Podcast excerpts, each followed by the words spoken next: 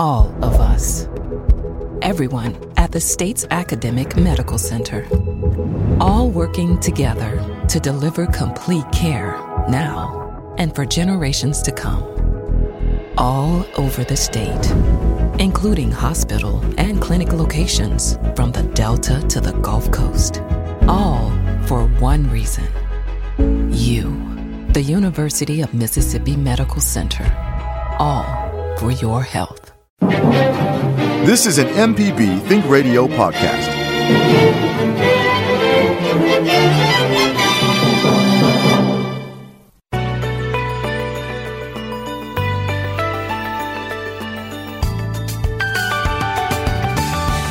This is Southern Remedy Kids and Teens on MPB Think Radio.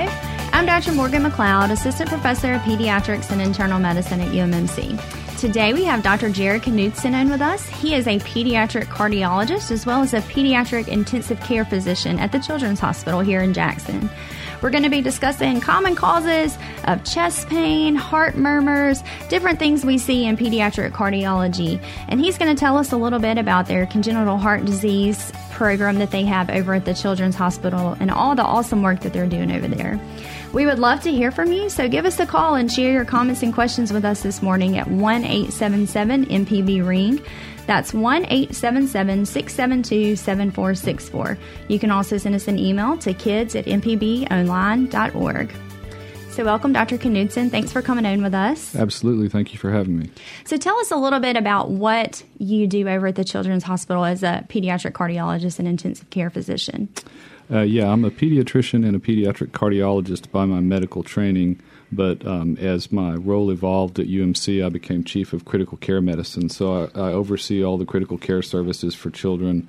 That's uh, children that have heart disease, children with trauma, children with cancer, um, all sorts of ailments. My primary role is to take care of children with heart disease, though. Right. And so y'all take care of kids uh, as they're diagnosed with heart problems, but also after surgery to fix their heart lesions as well. We do. A large percentage of the children that we care for are newborns with heart disease.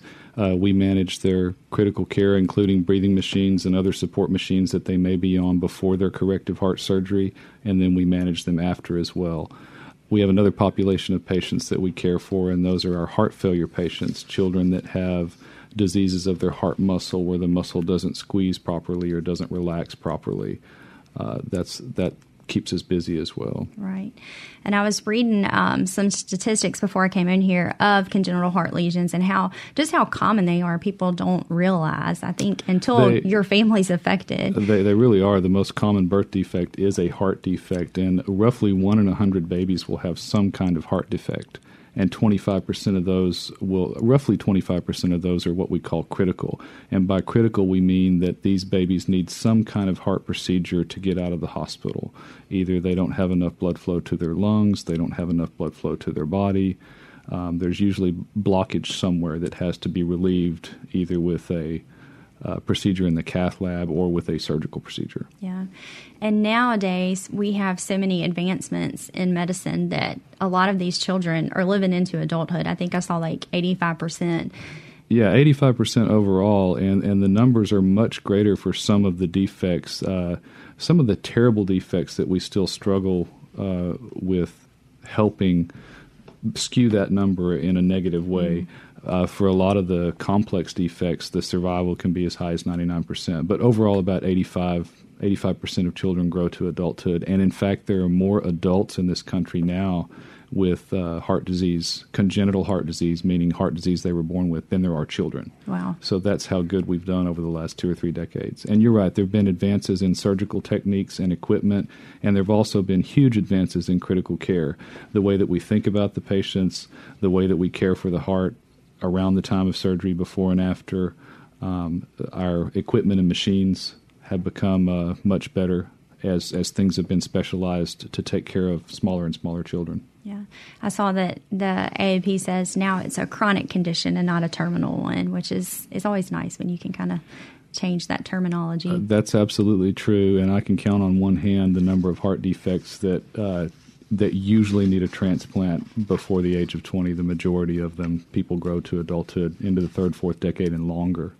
grow up, go to college, have families. It's really amazing. Which is awesome. So, we're talking today with Dr. Jared Knudsen. He is a pediatric cardiologist over at the Children's Hospital. So, we're going to talk a little bit about different uh, complaints that I see in clinic from patients and parents that are concerned about heart problems. So we're going to kind of get into that today. The first thing we are going to talk about is heart murmurs because I feel like when parents hear the term murmur that it's a scary it's a scary term, but it's really not always doesn't mean anything bad. We have a lot of innocent murmurs that we hear in children. So tell us a little bit about like what a heart murmur is. Well, we've all known people, had family friends who talk about having a heart murmur in childhood, or I had a heart murmur, this person had a heart murmur. It's a very, very common uh, phenomenon. What what needs to be debunked is a heart murmur is not a disease. Right. A heart murmur can be a sign of a disease, but more often in children, much more often, in fact, it's just a sign of a growing heart. Mm-hmm. Um, and what a heart murmur is, it's the sound of blood entering or leaving the heart, more often leaving. Um, and as the heart grows, uh, we, we just hear different noises between the beats, so to speak. When you listen to someone's heart, you hear the lub dub, lub dub. Those are the beats of the heart, and those noises are actually caused by the closing of the valves in the heart. If we hear sounds between, those sounds are associated with, again, blood entering or leaving the heart newborn babies, uh, when they're born, things change very, very rapidly. They don't need to send blood to their lungs when they're in the womb because they get their oxygen from the mother's placenta. But as soon as they're born, they need to send blood. Their heart needs to pump blood to their own lungs so that they can uh, get their own oxygen from the atmosphere. And so as the flow increases to the lungs, we hear what we call turbulence, or we hear the noise of blood flowing in the arteries to the lungs. That's probably one of the most common innocent murmurs, as you called them, that we hear in babies, and those typically go away by four to six months of age. And then another age group is your school age children, kindergarten age up through starting middle middle school. They'll have what we call vibratory murmurs, and that's just the heart muscle growing faster than some of the connective tissue inside, and we just hear things vibrate, and they typically go away. Um, another murmur that we hear is we'll hear the blood coming back to the heart from the head. We'll hear that in the neck and the upper chest, and it's a humming noise. But these are all, like you said, they're innocent murmurs, and they're very, very normal mm-hmm. in growing children. And it, it, it is unfortunate that many parents become quite alarmed when their physician tells them that they have a heart murmur. But uh, most people can rest assured that it's a benign thing and it's transient. It goes away. Right. Because there are definitely some characteristics to it that we're trained to listen for to help us know that it is an innocent murmur. There are, and a lot of heart murmurs in children require no further testing. They just require regular checkups with your general pediatrician. Uh, but there are, as you say, characteristics of murmurs that let us know, hey, this this could be something wrong. Mm-hmm. Uh, we shouldn't hear a murmur when the heart's relaxing. Um, in children, we hear murmurs when the heart's squeezing and pumping blood out to the body and the lungs. Uh, those are concerning and require more of a workup. Uh, if they're really loud or harsh or associated with some other findings or symptoms, then physicians should get an echocardiogram. But an echocardiogram is an ultrasound examination of the heart where we take pictures and we can see inside the heart. We can see what the valves look like. We can see blood entering the heart, leaving the heart, and we can diagnose the majority of heart conditions with that test but it's not necessary for most children with murmurs. Right, right. And your pediatrician can order the echocardiogram, and I think y'all read from all over the state, don't you? All the echo reports. We, yeah, we pick up most of the metro area, and we have multiple satellite locations throughout the state that we read echoes for. That's correct. Right. So a lot of times, if there is something concerning that your pediatrician hears when they listen, and it doesn't sound like the typical innocent murmur, they will order an echocardiogram, which is essentially just an ultrasound mm-hmm. of your heart. Um, it's very non-invasive. They just put the, the little jelly, that's what I call it, um, in, in the chest and put the ultrasound probe in and just take a look. So it's no radiation exposure. No. Um, it's very non-invasive. It's an easy test to perform to your child. Um, but like Dr. Knudsen said, we don't always have to have that test done because a lot of times we can just tell if it's an innocent murmur or something that we're concerned about. Right. And the best way to describe that test, um, if you're if you're seeing children uh, their moms had ultrasounds during pregnancy. It's very similar to the mm-hmm. ultrasound that a pregnant mother has. Right. You know, warm jelly on the tummy and no, no radiation, like you said, no harmful effects of the test whatsoever. Yeah.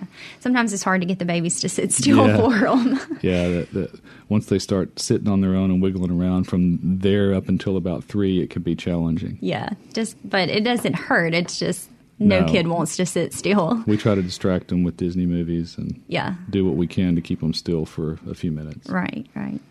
Well, we're talking today with Dr. Jared Knudsen. He is a pediatric cardiologist at the Children's Hospital.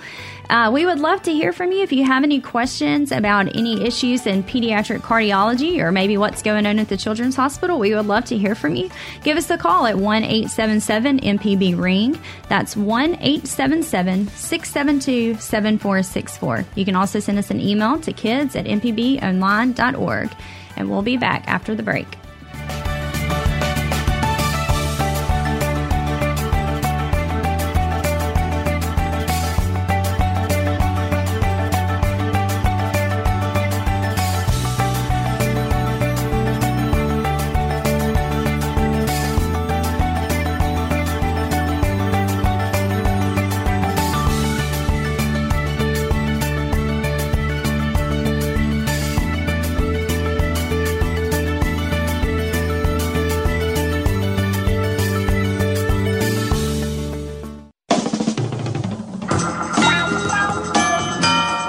This is an MPB Think Radio podcast.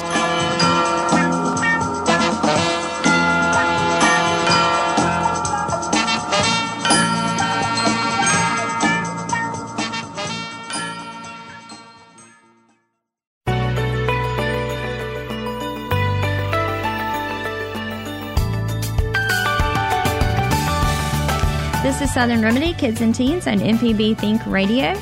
Today we're talking with Dr. Jared Knudsen. He is a pediatric cardiologist over at the Children's Hospital, and we're talking about all different kind of topics in pediatric cardiology. We talked about murmurs before the break, and we're going to talk about common causes of chest pain and abnormal heart rhythms and congenital heart lesions and anything you may have questions about, or maybe you want to share some of your experiences uh, if your child or grandchild had a pediatric required a pediatric cardiologist. We would love to hear from you, so give us a call at 1 877 MPB Ring. That's 1 877 672 7464. Or you can send us an email to kids at mpbonline.org. So, we talked a little bit before the break about a heart murmur and how a lot of these are innocent, but there are a few sometimes that have to be fixed. They're related to an actual heart lesion. And so uh, we talked about the echocardiogram or the echo for short.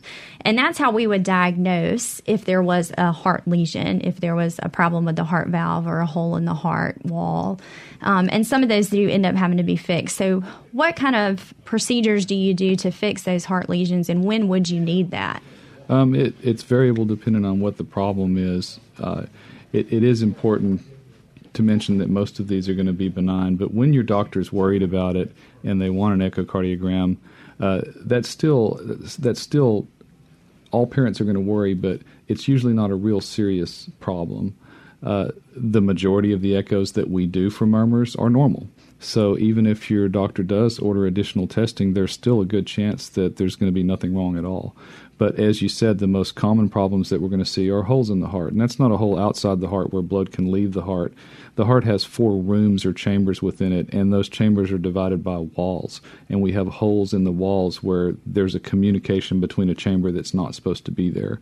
And luckily, some of those holes can be closed with little uh, alloy devices in a cath lab. We have two specialists that do that.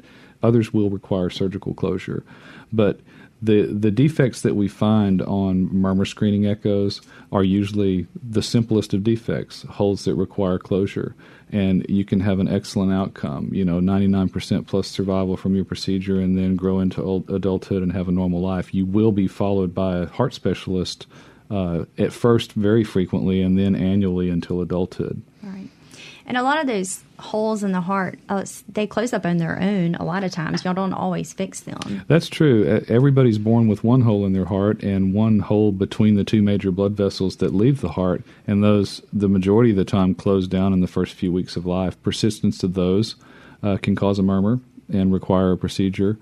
Um, hole, hole bet- a hole between the pumping chambers is the most common heart defect. Mm-hmm. That's called a ventricular septal defect or a VSD.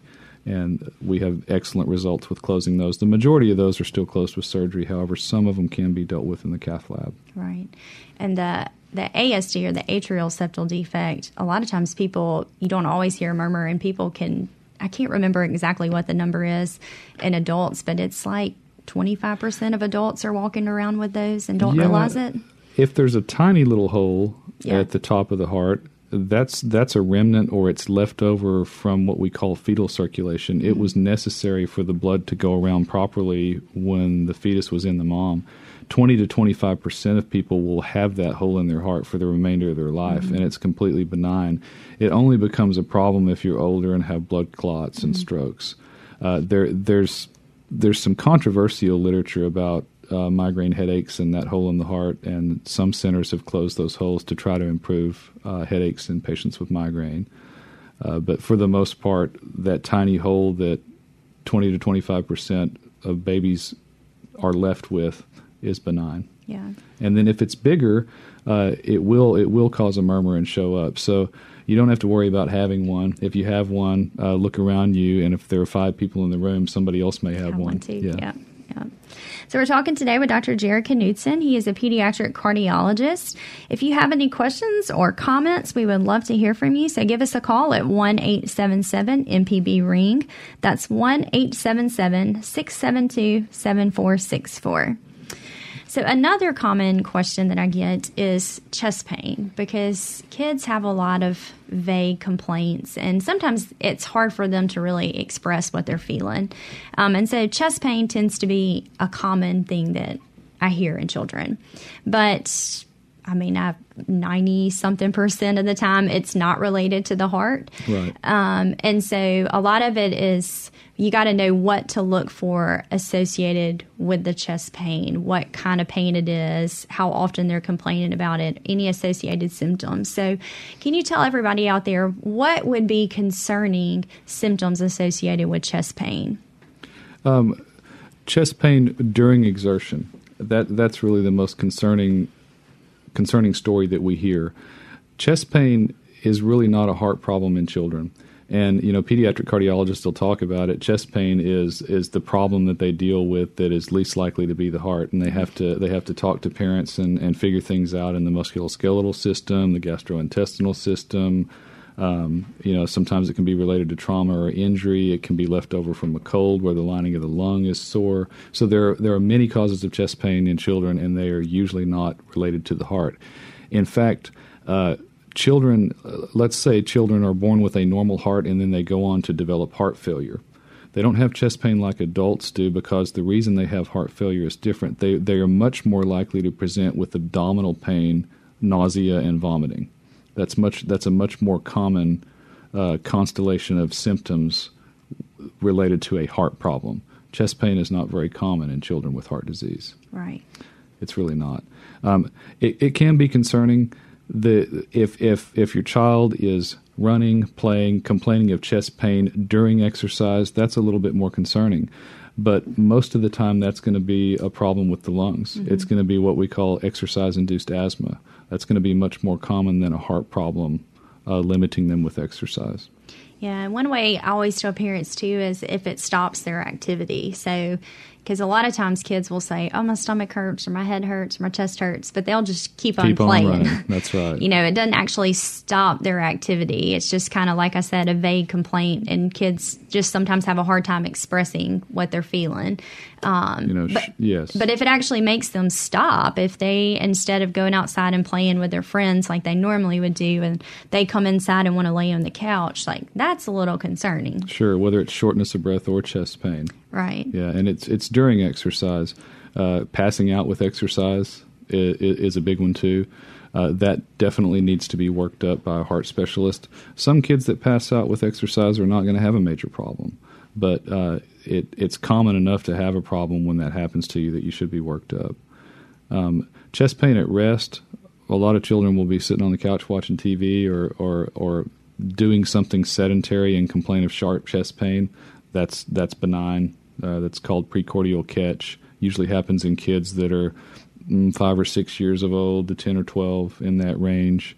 Um, we don't know exactly what causes it. It could be related to nerve irritation in the chest wall, kind of like a, a problem called pleurisy. And what pleurisy is is is irritation or inflammation of the lining around the lungs, and you usually have that after a cough and cold. Mm-hmm. Um, musculoskeletal injuries, just pulling a muscle between the ribs can cause pretty significant chest pain, or pulling a muscle and irritating the cartilage that connects your uh, ribs to your sternum, that can cause a lot of pain too.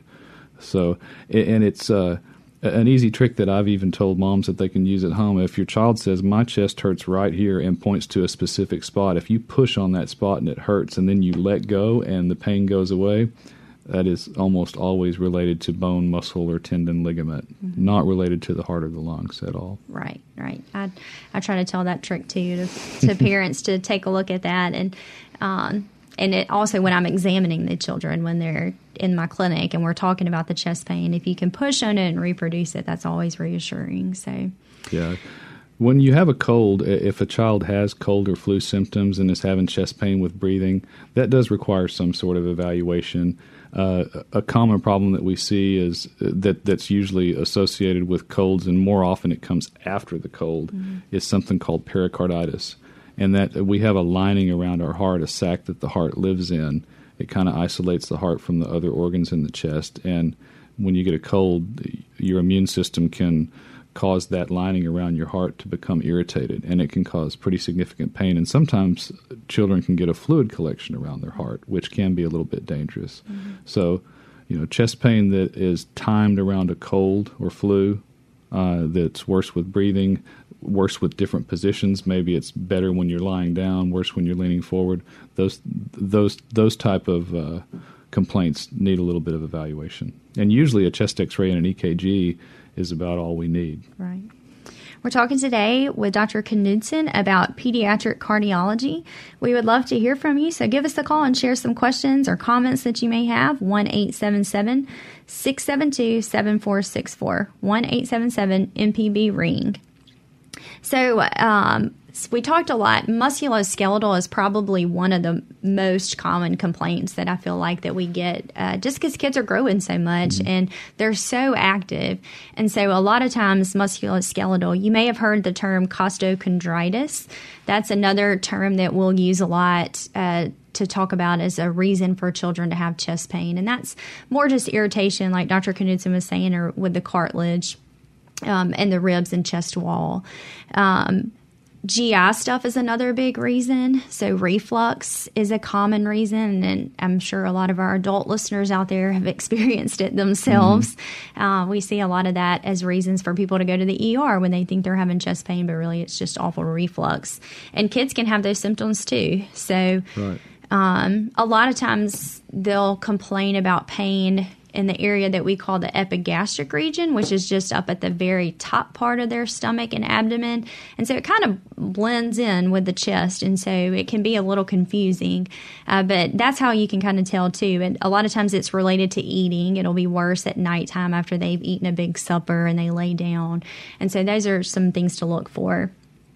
Asthma, as you talked about, the lungs is another common reason. And so if they're also getting short of breath, and a lot of times I feel like kids with asthma describe it more as my chest feels tight. Mm-hmm. Not necessarily that my chest hurts, they'll say my chest feels tight. And so that could be asthma is always a potential thing as well. And all, all, of those conditions, if you're pediatrician, if you have costochondritis, we have good medicines like mm-hmm. Motrin that can help that. We have good reflux medicines, Zantac, Prevacid, others. Um, so if you or if it's exercise induced asthma or asthma, we have medicines for asthma too. So if you have chest pain or chest tightness or chest burning or chest stabbing, whatever the complaint is, and your pediatrician has a really strong hunch about what it is and they give you a treatment and it goes away, then you can pretty much rest assured that you're not dealing with a heart, heart problem. Right. Yes. Um, anxiety is another thing, especially in our teenagers. Uh, that we'll see kids complaining about chest tightness and uh, pain, and a lot of times it's related to mood disorders, anxiety in particular. Um, so that's something else to think about too. If if you've kind of ruled out a lot of the other stuff, talk to your child about what's going on and are they experiencing some experiencing some anxiety because a lot of times we see that with with panic attacks. Yeah, and you know, thin children can feel their own heart beating in their chest sometimes. Mm-hmm. That may just be the normal heartbeat. It may be a fast heartbeat. And if you have an anxious child, that sensation can just precipitate more anxiety. And so, oftentimes, just some reassurance is, is what you need more than anything. A few things to make sure, though, if your child has ever experienced, like, has a past medical history. So, like, if they have a history of a congenital heart lesion, um, it would be important to make sure that you get that checked out if yeah, your child's if, complaining if, If you it. see a cardiologist on a regular basis and your child's having chest pain, you should go in and see your cardiologist for right. sure. And you know other disease processes too. Um, you know patients, uh, children that have uh, what we call end stage renal disease or bad kidney failure requiring dialysis are at much higher risk of heart disease. So if your if your child receives dialysis or they have significant kidney disease and chest pain, that might be a little bit more serious. If they take medicines for a rheumatologic condition like lupus, for example, uh, chest pain can be uh, much more serious. It can be because of a dangerous fluid collection around the heart. Um, it can be because of the heart muscle not getting enough oxygen, just like in adults that have heart attacks. Uh, if your child has had a disease called Kawasaki disease in the past, that means that their coronary arteries, the arteries that feed the heart muscle, may be abnormal and they are at risk of having heart attacks. So, certain conditions you certainly need to be uh, concerned about. If your child has had chemotherapy uh, for cancer, even if they're completely cured, some of the chemotherapy drugs can have toxic effects on the heart that don't show up for many months or a few years. Mm-hmm. So, that's another important population to consider. Yeah.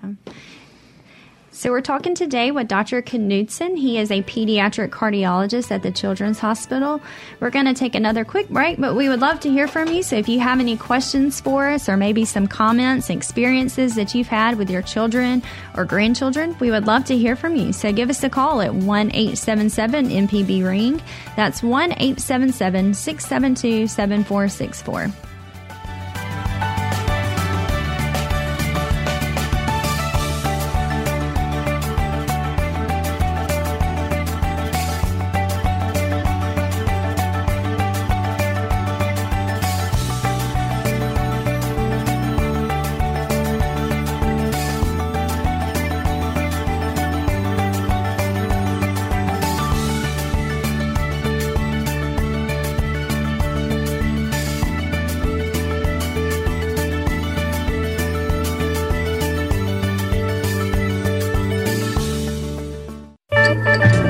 This is an MPB Think Radio podcast.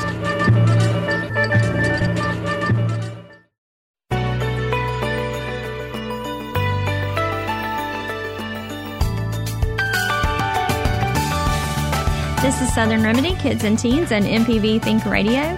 Today we have Dr. Jared Knudsen in with us. He is a pediatric cardiologist over at the Children's Hospital, and we're talking about different topics in pediatric cardiology. We've talked a lot about murmurs and chest pain and when to be concerned, and we'll get into a few other topics. We would love to hear from you, so give us a call at 1 877 MPB Ring.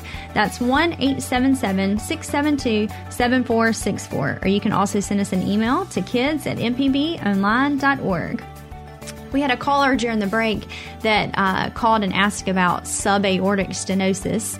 Um, and if we could elaborate on that a little bit, which is usually a congenital heart lesion that children are born with, and yeah, we can. Um, just like everything else in medicine, uh, uh, there are multiple varieties of this disease.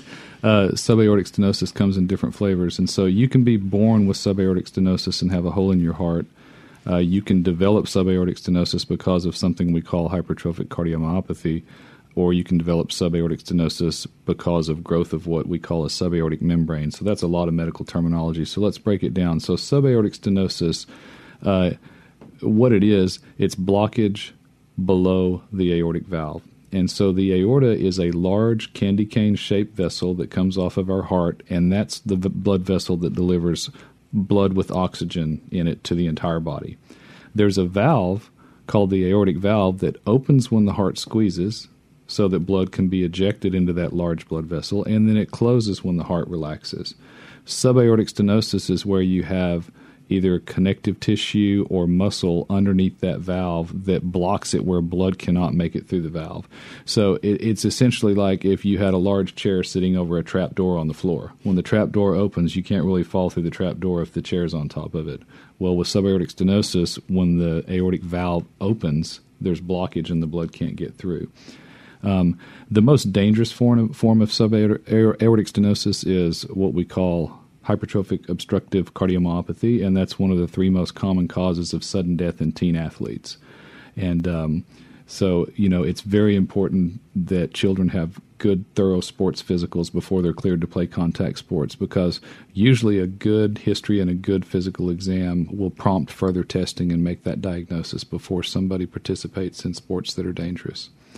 Um, the the congenital variety with a hole in the heart requires corrective surgeries. Um, it's definitely less common. And then some kids develop a membrane under the aortic valve that can cause blockage over time. And there there are some specialists that will blow up a balloon and tear that membrane in the cath lab to relieve the blockage. Uh, but we can definitely have our surgeons resect those membranes or cut them out if they become a problem. Yeah. So, in a nutshell, those are the three common varieties of subaortic stenosis. I'm not sure which one the caller was interested in, but those are them. Okay. So we're talking today with Dr. Jared Knudsen. He is a pediatric cardiologist. So we're talking different topics in pediatric cardiology. We would love to hear from you. So if you have any questions or comments, give us a call at 1 877 MPB Ring. That's 1 877 672 7464. So we talked a lot about murmurs and chest pain. Another common complaint that I see in the clinic is palpitations or feeling like your heart's racing. And one of the concerns as a physician that we worry about is your heart going into an abnormal rhythm. Um, not very common in kids for it to go into an abnormal rhythm, but that's definitely something that we want to make sure we don't miss. So, we were going to talk a little bit about when to be concerned because a lot of times you've probably experienced this as well your heart feeling like it's racing. And we'll get into a little bit about why we feel that way. And so it can be, as Dr. Knudsen mentioned earlier, a very distressing symptom because it kind of freaks you out a little bit when you feel that. And then that stresses you out that you're feeling that. And then that just makes the symptoms worse. So it's kind of a vicious cycle. Um, so let's talk a little bit about when parents should be concerned when their child feels like they tell them that they feel like their heart is racing. Yeah, the everybody's heart races when they exercise, and so some parents will tell you, you know, my five year old was running around in the backyard with his friends, and he, he came up, his cheeks were flushed, he was sweating, and he said, you know, my chest feels funny, and they put their hand on his chest, and his heart's going really, really fast.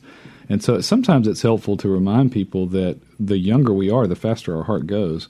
We all learned in health class in high school that the maximum heart rate is 220 minus your age. Well, and what you do is you sit there and you say, okay, I'm 17 years old, so I can get my heart rate up to 203. What we forget is if you're a newborn, your heart can go 220, 230 times a minute.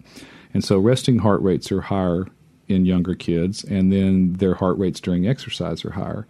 And it's it's not uncommon for kids with thin chest wall to be able to feel the sensation of their heart beating quite easily. Um, if you have if you have that sensation at rest, it can be because your heart's going too fast or because your heart is skipping a beat, so to speak. Most commonly, when kids complain of this, what they have are benign skipped beats. Uh, they're called PVCs, which stands for premature ventricular contraction, or they may be having PACs, which are very common in children. That, that, that stands for premature atrial contraction. Just means that part of the heart muscle decides that it wants to beat early, and then there's a delay before the next beat. Your heart fills up with a little bit more blood than usual, and it gives you this weird sense of fullness in your chest. Some people will describe it as a glob of something in their throat, mm-hmm. and it can feel pretty distressing and uh, the most those are the most common causes of palpitations. Those benign early beats, as we call them. Simple testing can pick those up. Um, children can wear a monitor for 24 hours. That's called a Holter monitor, and if they have those symptoms while they're wearing the monitor, then the cardiologist can look at real at EKG tracings during that time period and tell whether it was just a benign early beat or if it was something more serious.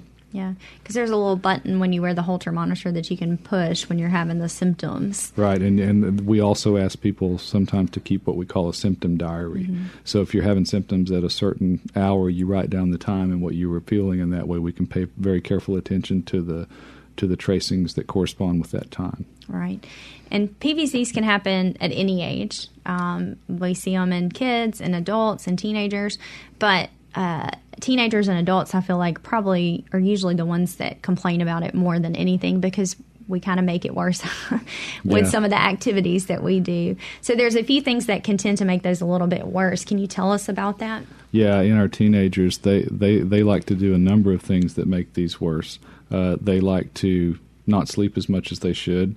They like to not eat as much as they should. They like to become dehydrated by drinking too much caffeine and not enough water. Caffeine definitely can precipitate or make PVCs worse. Now, everybody has PVCs. If we do a 24 hour heart monitor on all of us, we, we will have some. Uh, it's it's normal to have you know several several per hour. When when when they cause discomfort, that's when you can get into trouble because it can be anxiety provoking, as Dr. McLeod told us. Um, but staying away from excessive caffeine, uh, staying away from energy drinks is, you know, I, I typically recommend that for teenagers. Uh, you know, a lot of teens drink coffee, and I think that's I think that's okay. But you have to be careful when you buy a can at a gas station and it's got 300 milligrams of caffeine per serving. You know that can that can be dangerous, yeah. especially if you if you have frequent uh, PVCs to begin with. Right, and lack of sleep like yes. you mentioned, that's another big one that we can't stress enough to all our kids, our teens, our adults, everybody. Yeah, the, uh, the complaints about eye twitches and muscle twitches and uh, racing heart, a lot of those things would go away if kids would sleep more and drink less caffeine. Right. So, a lot of times um, when kids do come in and complain about this, or adults too as well, uh, we can get an EKG in the clinic, but it may not show anything because an EKG is just a picture in time. Um, so, unless you have some kind of underlying abnormality, most of the times we're not going to catch the if there is a potential heart arrhythmia or abnormal heart rhythm, we're not going to catch that just in an EKG because it's just kind of a screenshot in time.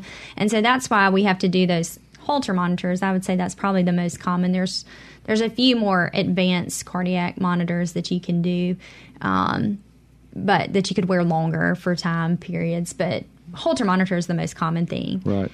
It's and it's important. You know, we we've spent a lot of time today talking about things that are benign and not serious, but you know, I, I always tell parents, you know, advocate for your children strongly.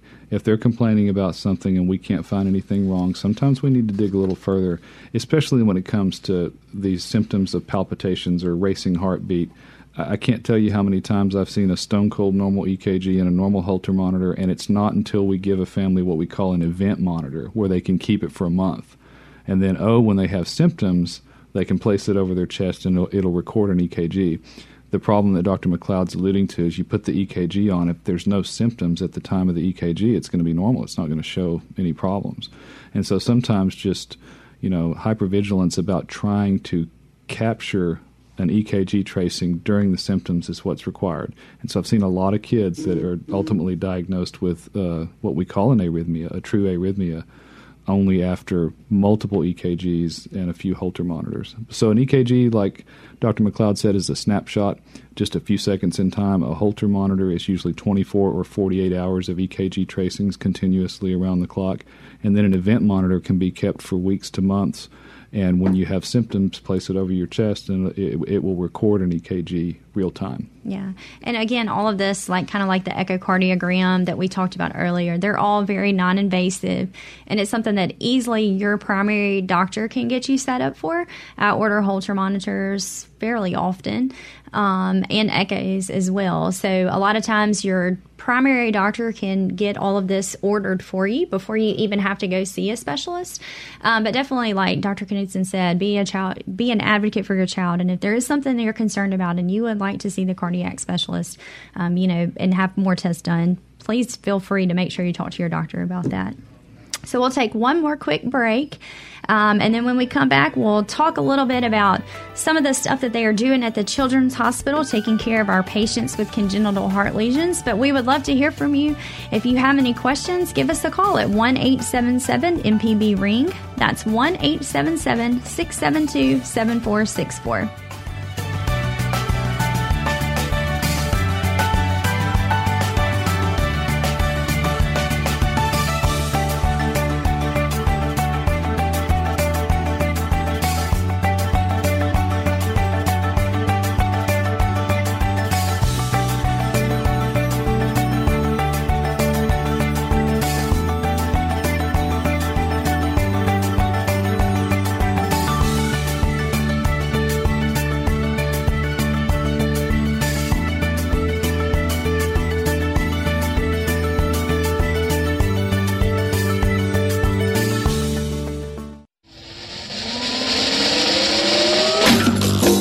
This is an MPB Think Radio podcast.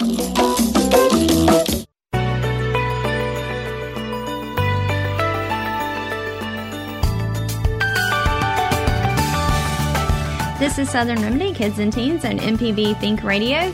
We've been talking today about pediatric cardiology with Dr. Jared Knudsen. We have a few minutes left, so if you have any questions or comments, we would love to hear from you. Give us a call at 1 877 MPB Ring. That's 1 877 672 7464. So, we've talked a lot about different things to look for if your child complains about chest pain or if your child complains about their heart racing, um, and what to kind of think if your doctor talks to you about a murmur. Um, and so, if you have any questions, we would love to hear from you. We would answer those questions for you. You can send us an email. Let's get into a little bit about the congenital heart lesions because you talked about that a little bit um, earlier with the different defects that children can be born with in their heart. And I feel like that's one question parents always get is how did this happen? So is this, you know, we talked about how common it is. is do we know a reason why some of these happen? Uh, we do, and we're we're learning more and more every day about the genetics of congenital heart disease. So the bottom line is there is a set of genes that's responsible for coming on and providing the programming for normal development of the heart in the first trimester. Uh, the problem is we don't really understand what all those genes are and how they work. Uh, there are certainly heart defects that are strongly associated with some genetic syndromes. And so we do know if you have a mutation or a problem with a certain gene that gives you a syndrome, you're likely to have X heart defect. There are groups of heart diseases that run in families. Um, the most simple congenital heart disease is called bicuspid aortic valve. Our aortic valve, that trap door that leads from the heart to the blood vessel that carries blood to the body, it's supposed to have uh, it's supposed to have three parts to it. If it only has two parts, that's called a bicuspid valve. Most people that have that go to their grave with it and never know it. But on that spectrum of disease, there can be other problems with the left side of the heart all the way to the extreme where the left side doesn't develop, and that's called hypoplastic left heart syndrome. And we know that that runs in families. And recently, we've discovered some uh, some deletions in genes, and that means some of the genes gone that are associated with with hypoplastic left heart syndrome. So those problems with the left side of the heart run in families. Some genetic syndromes have known heart defects that uh, are associated with them, but a lot of children with heart defects have normal genetic testing. Mm-hmm. So if we send, you know, pretty extensive genetic testing, it will be normal. Now, that doesn't mean that there's not a genetic problem. What it means is that our testing is not sophisticated or sensitive enough to pick it up. So the bottom line is we don't understand genetics well enough yet. Yeah.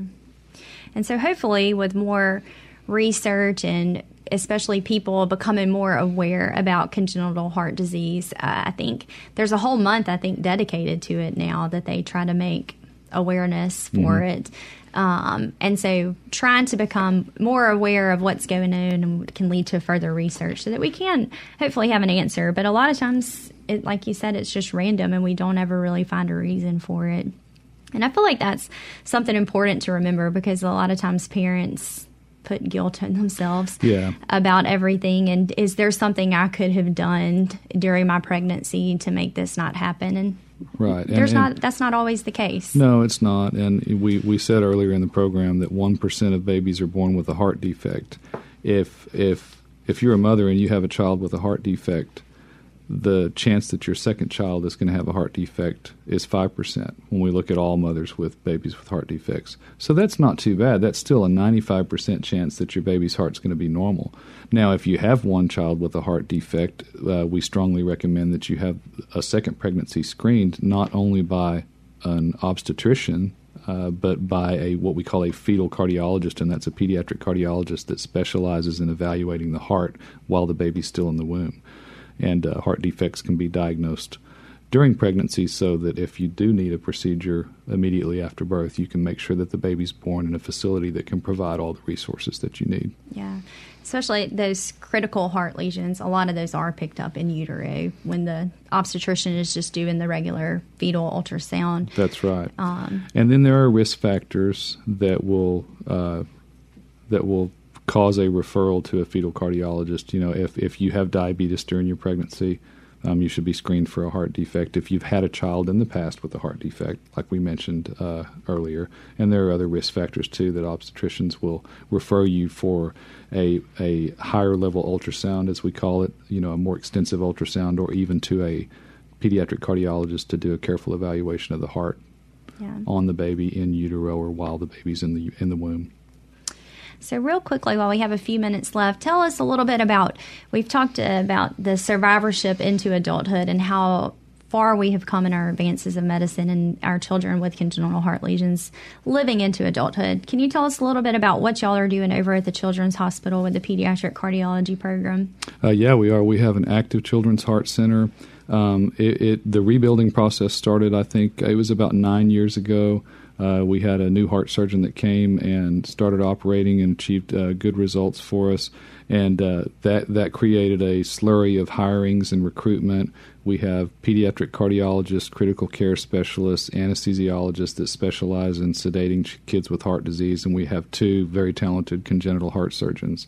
And uh, when when I started seven years ago, there were three or four people in the ICU. Now we have ten docs and ten nurse practitioners.